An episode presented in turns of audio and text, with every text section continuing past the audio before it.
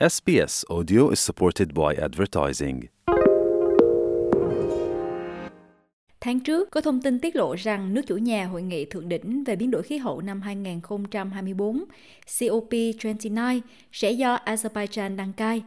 Quyết định này đã thu hút sự chỉ trích rộng rãi từ các nhà hoạt động khí hậu, những người chỉ ra sự phụ thuộc lâu dài của Azerbaijan vào các ngành kỹ nghệ nhiên liệu hóa thạch và cam kết sâu sắc trong việc mở rộng các dự án khí đốt. Vào tháng 1, Azerbaijan đã công bố ban tổ chức COP29 gồm 28 thành viên và không có một người phụ nữ nào trong danh sách. Robin Eckersley là nhà khoa học chính trị và giáo sư khoa học xã hội, tập trung vào chính trị và quản trị môi trường toàn cầu. Cô nói với SBS rằng không có quy định hoặc quy tắc ràng buộc nào gắn liền với ban lãnh đạo hội nghị thượng đỉnh, yêu cầu sự tham gia của phụ nữ trong việc ra quyết định. Điều đó rõ ràng quan trọng vì rất nhiều phụ nữ, đặc biệt là ở các nước đang phát triển ở tuyến đầu của biến đổi khí hậu. Vì vậy, họ có mối quan tâm mạnh mẽ và cao cả trong việc ngăn chặn biến đổi khí hậu và một số người trong số họ khá can đảm. Nhưng một lần nữa, nó luôn phụ thuộc vào văn hóa chính trị của chính phủ đăng cai. Và tất nhiên, luôn có nhiều tổ chức phi chính phủ tại COP và bạn đã thấy các nghị quyết hoặc điều khoản về tầm quan trọng của phụ nữ và sự đa dạng. Trong tất cả, điển hình họ xuất hiện trong phần mở đầu của COP, nơi họ cố gắng xoa dịu những người ủng hộ bằng cái gật đầu. Nhưng đó thường không phải là một điều khoản có tác dụng. Vai trò của phụ nữ trong lãnh đạo khí hậu đã được công nhận tại các hội nghị thượng đỉnh trước đây là rất quan trọng. Với nghiên cứu cho thấy rằng các quốc gia có phụ nữ vị trí lãnh đạo có nhiều khả năng phê chuẩn các hiệp ước môi trường quốc tế hơn. Trong số 29 hội nghị thượng đỉnh COP vừa qua, 24 chủ tịch được bổ nhiệm là nam giới. Vào năm 2023, 63% ban tổ chức hội nghị thượng đỉnh COP28 ở các tiểu vương quốc Ả Rập Thống Nhất là phụ nữ. Bằng chứng cũng cho thấy phụ nữ ở các quốc gia thu nhập thấp và trung bình bị ảnh hưởng nhiều hơn bởi biến đổi khí hậu. Plan International là một tổ chức từ thiện phát triển, hoạt động vì sự tiến bộ của quyền trẻ em và sự bình đẳng cho trẻ em gái. Phó CEO của họ, Haley Cole, nói với SBS rằng việc loại phụ nữ ra khỏi cuộc đàm phán về khí hậu là một cơ hội bị bỏ lỡ. Phụ nữ và trẻ em gái có vai trò to lớn và đang đóng một vai trò thực sự quan trọng trong việc giúp giải quyết khủng hoảng khí hậu. Và vì vậy khi mà chúng ta loại trừ tiếng nói và ý tưởng của họ khỏi các hội nghị thượng đỉnh toàn cầu lớn này, nơi mà các quyết định lớn được đưa ra và các vấn đề lớn là các khoản đầu tư được thực hiện, thì chúng ta sẽ bỏ lỡ một cơ hội lớn để tận dụng trí thông minh và khả khả năng sáng tạo của họ, khả năng thực sự giúp thúc đẩy sự thay đổi của họ. Bà khu nói rằng không thể bỏ qua những tác động của biến đổi khí hậu đối với phụ nữ và trẻ em gái khi xem xét các giải pháp lâu dài. Tác động của biến đổi khí hậu đối với phụ nữ và trẻ em gái là không cân xứng. Chúng tôi biết rằng đối với rất nhiều trẻ em gái, biến đổi khí hậu có thể đồng nghĩa với việc kết thúc việc học tập của các em.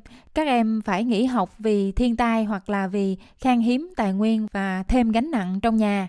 Chúng tôi biết rằng khi thực phẩm trở nên khan hiếm do tác động của biến đổi khí hậu, các bé gái thường là người ăn cuối cùng và các bé sẽ ăn ít hơn là những người khác trong gia đình. Chúng tôi biết rằng khi mà biến đổi khí hậu và các thảm họa liên quan đến khí hậu xảy ra hoặc là khi nguồn lực khan hiếm, những thứ như là bạo lực trên cơ sở giới và tảo hôn sẽ tăng lên đáng kể. Vì vậy khi mà nói đến những tác động của biến đổi khí hậu, các bé gái thực sự cảm thấy tác động còn tồi tệ hơn. She Changes Climate là một tổ chức toàn cầu vận động vì sự bình đẳng của phụ nữ trong các cuộc đàm phán về khí hậu ở cấp cao nhất – Tổ chức này cho biết việc bổ nhiệm 28 người vào ban tổ chức là một bước thụt lùi và không còn thời gian để quay lại những cam kết trước đó. Tổ chức này đã nói chuyện với một số người tham dự hội nghị thượng đỉnh COP28 năm ngoái về suy nghĩ của họ về vấn đề này. Hôm qua tôi đã tham dự một buổi lễ cao cấp, giống như bài phát biểu của tất cả các nguyên thủ quốc gia, và chỉ có hai đại diện nữ là nguyên thủ quốc gia, và điều đó thực sự khiến tôi buồn. Tôi nghĩ rằng năm nay điều đó sẽ được thay đổi rằng sẽ có nhiều bình đẳng giới hơn mà chúng ta có thể thấy. Nhưng đáng buồn là điều đó không xảy ra và thật đáng thất vọng là việc bất bình đẳng giới vẫn đang xảy ra hàng năm. Sự vắng mặt của phụ nữ trong các vị trí lãnh đạo và ra quyết định về khí hậu không chỉ kéo dài tình trạng loại trừ và áp bức phụ nữ, nó khiến cho cộng đồng quốc tế bị bỏ rơi và gây nguy hiểm. Nếu họ có cơ hội chia sẻ câu chuyện của mình, Lãnh đạo việc ra quyết định. Với tôi, điều rất quan trọng là trao cơ hội cho phụ nữ lãnh đạo việc ra quyết định. Azerbaijan trước đây đã phải đối mặt với những lời chỉ trích vì nhắm mục tiêu vào các nhà hoạt động và những người chỉ trích chính phủ. Những quan ngại về tự do báo chí và dân chủ là vết nhơ thường xuyên đối với danh tiếng của sự lãnh đạo của Tổng thống Ilham Aliyev. Zala Bayramova là luật sư nhân quyền ở Azerbaijan và là con gái của nhà nghiên cứu chống tham nhũng Gubat Ibadoglu, người đã bị bỏ tù tại Azerbaijan sau khi chỉ trích ngành dầu khí của nước này.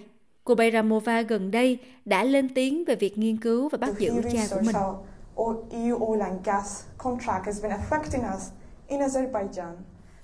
Ông ấy đã nghiên cứu xem hợp đồng dầu khí của EU đã ảnh hưởng đến chúng tôi ở Azerbaijan như thế nào, cũng như ảnh hưởng đến các lệnh trừng phạt chống lại Nga và việc Azerbaijan thật sự không có đủ dầu bán và đặc biệt là khí đốt để cung cấp cho EU cũng như đang được nhận điều đó từ Nga và đã bán nó cho EU. Vào ngày 19 tháng 10, Eurasian vừa đăng một bài báo nói rằng Azerbaijan đang lọc 200 thùng dầu mỗi ngày và hiện tại thông tin này khá ẩn ý. Thực sự rất khó để tiếp cận bởi vì chúng tôi không có người trong xã hội dân sự trong suốt cuộc điều tra này. Đất nước này là một nơi rất đáng sợ. Các thành viên nội các Azerbaijan chiếm gần một nửa ban tổ chức COP29 và một số thành viên có quan hệ chặt chẽ với ngành dầu khí ở Azerbaijan. Trong số những người chỉ trích ban tổ chức của Azerbaijan có cựu Thủ tướng Úc Julia Gillard, người đã đưa ra tuyên bố khuyến khích Azerbaijan xem xét lại quyết định của mình. Giáo sư Eckersley nói rằng, mặc dù việc thiếu phụ nữ trong danh sách năm nay là điều đáng thất vọng, nhưng những người phụ nữ phi thường trong quá khứ đã chứng minh rằng phụ nữ thực sự tạo ra sự khác biệt đáng kể. Chúng tôi có Christine Figueres là người từng làm trong Liên Hiệp Quốc, từng là tổng thư ký của UNICEF một thời gian và cô ấy khá tuyệt vời. Chúng tôi chắc chắn cũng đã thấy một số nhà đàm phán hàng đầu tuyệt vời trong nhóm của Pháp. Bộ trưởng Ngoại giao Pháp thậm chí đã cắt bỏ ruột thừa trong cuộc đàm phán ở Paris và người ta thấy cô ấy quay lại làm việc ngay sau ca phẫu thuật. Cô ấy không thể đi lại nhưng rất gan dạ nên họ là những người phụ nữ tuyệt vời đã tạo nên sự khác biệt. Chỉ là thực sự đáng tiếc khi đất nước này không có nền văn hóa chính trị đặc biệt đó.